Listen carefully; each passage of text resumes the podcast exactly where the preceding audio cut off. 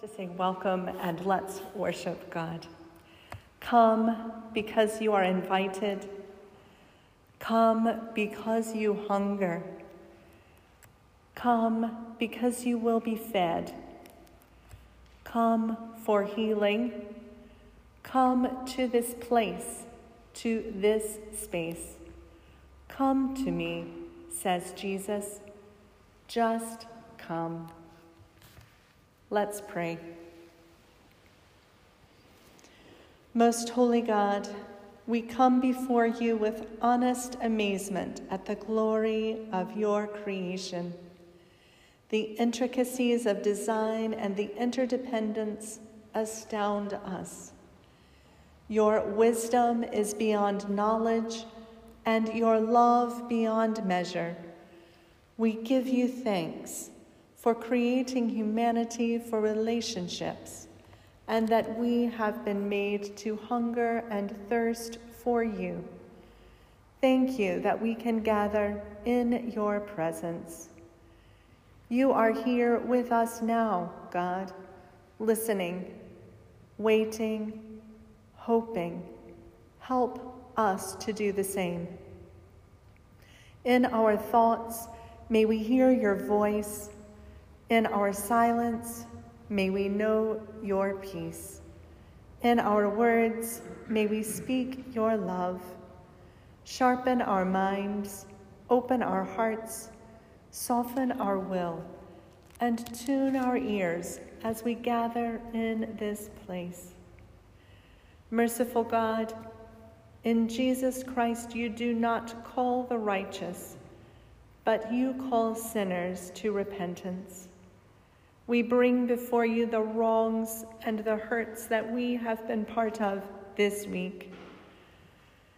We are thankful for your grace that allows us to repent and leave our errors behind. We pray that you draw us away from the easy road that leads to destruction and guide us into paths that lead to abundant life that in seeking your truth and obeying your will, we may know the joy of being a disciple of Jesus Christ, our Savior, who lives and reigns with you in the unity of the Holy Spirit. We pray together the prayer that Jesus taught his disciples, saying, Our Father, who art in heaven, hallowed be thy name. Thy kingdom come, thy will be done on earth as it is in heaven. Give us this day our daily bread, and forgive us our debts as we forgive our debtors. And lead us not into temptation, but deliver us from evil. For thine is the kingdom, and the power, and the glory forever. Amen. Now we're going to. We all need to hear that Jesus tells us that all are invited. All are welcome to the banquet. Listen now for God's word in Scripture. See if you're drawn to any particular phrase or idea.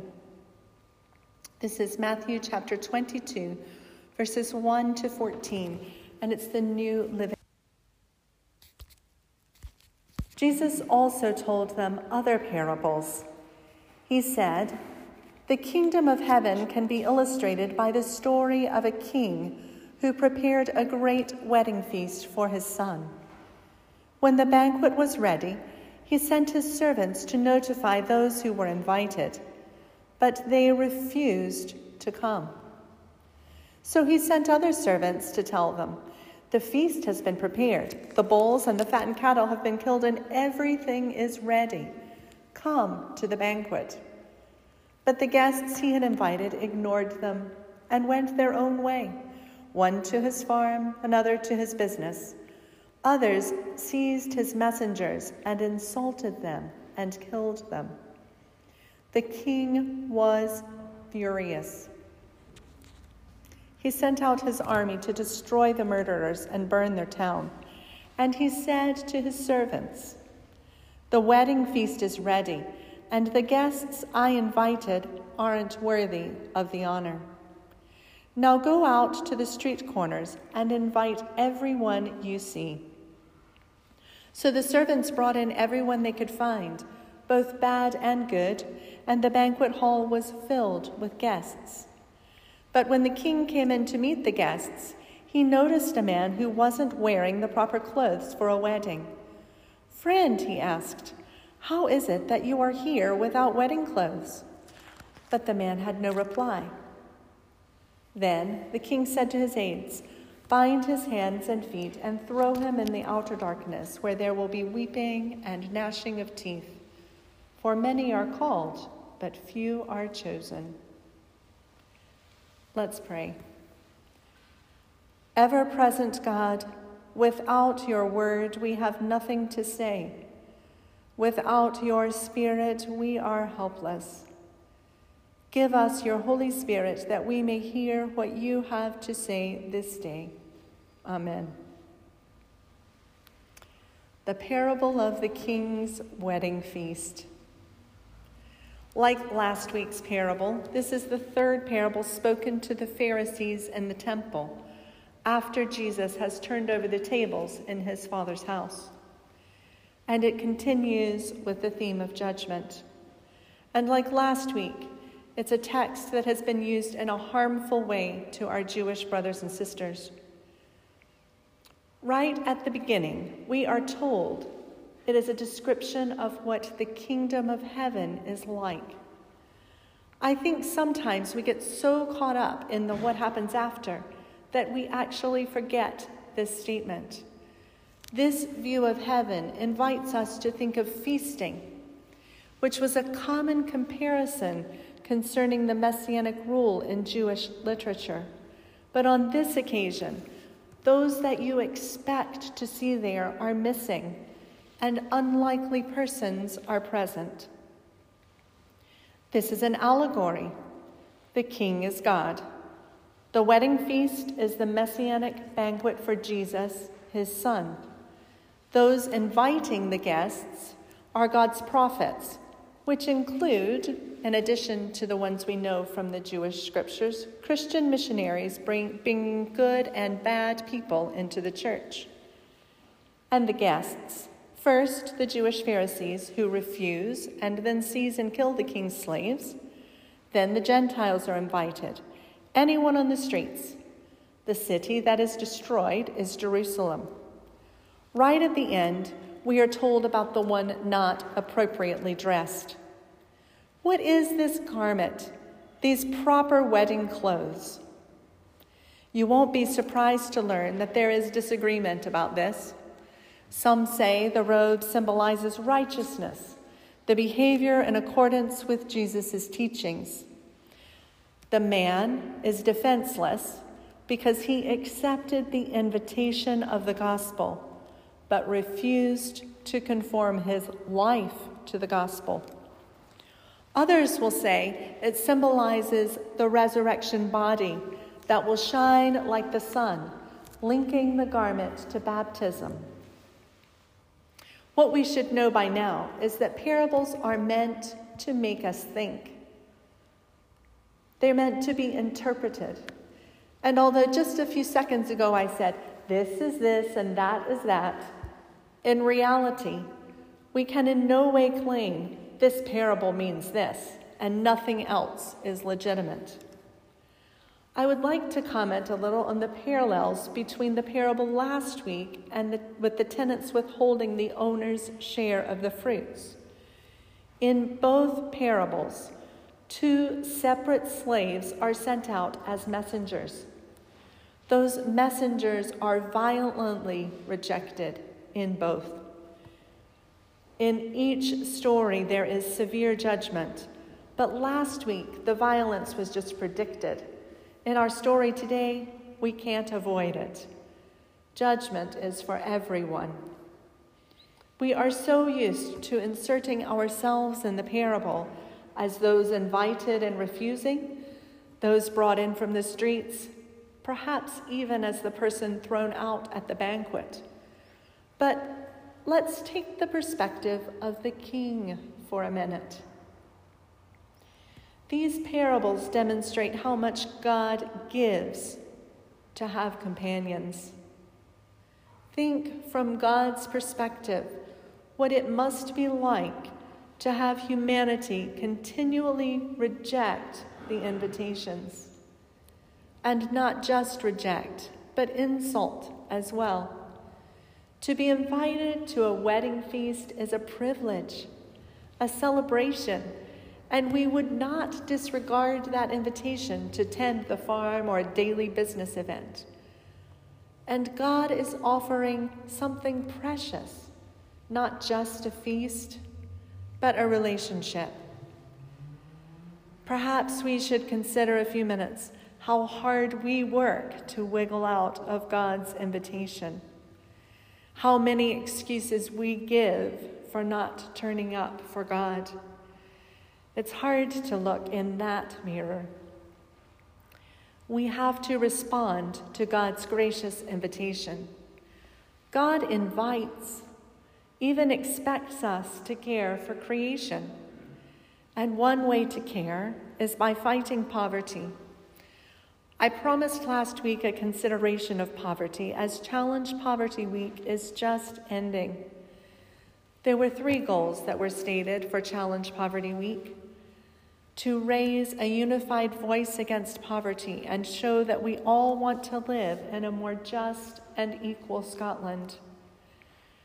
To build awareness and support for solutions to poverty, and to change the conversation around poverty and help end the stigma of living on a low income. Last week in the P&J, the very Reverend Susan Brown had an article, and she writes, we know there are parts of Scotland where too many people struggle to make ends meet. We imagine these to be in the bigger cities. The truth is, however, that a whopping one in five who live in our land live daily with the pressures of poverty. I have to be honest and say I find that statistic shocking. In these last few months, those who have been unable to make ends meet have seen their cost of living rise and no extra money coming in to cover that rise which means they are spiraling further into debt. The current pandemic has disproportionately affected the poorest among us most. She suggests that we adopt the idea of Jubilee, which is forgiveness of debt. Two summers ago, my daughter Fiona and I were part of a mission trip designed around learning about poverty.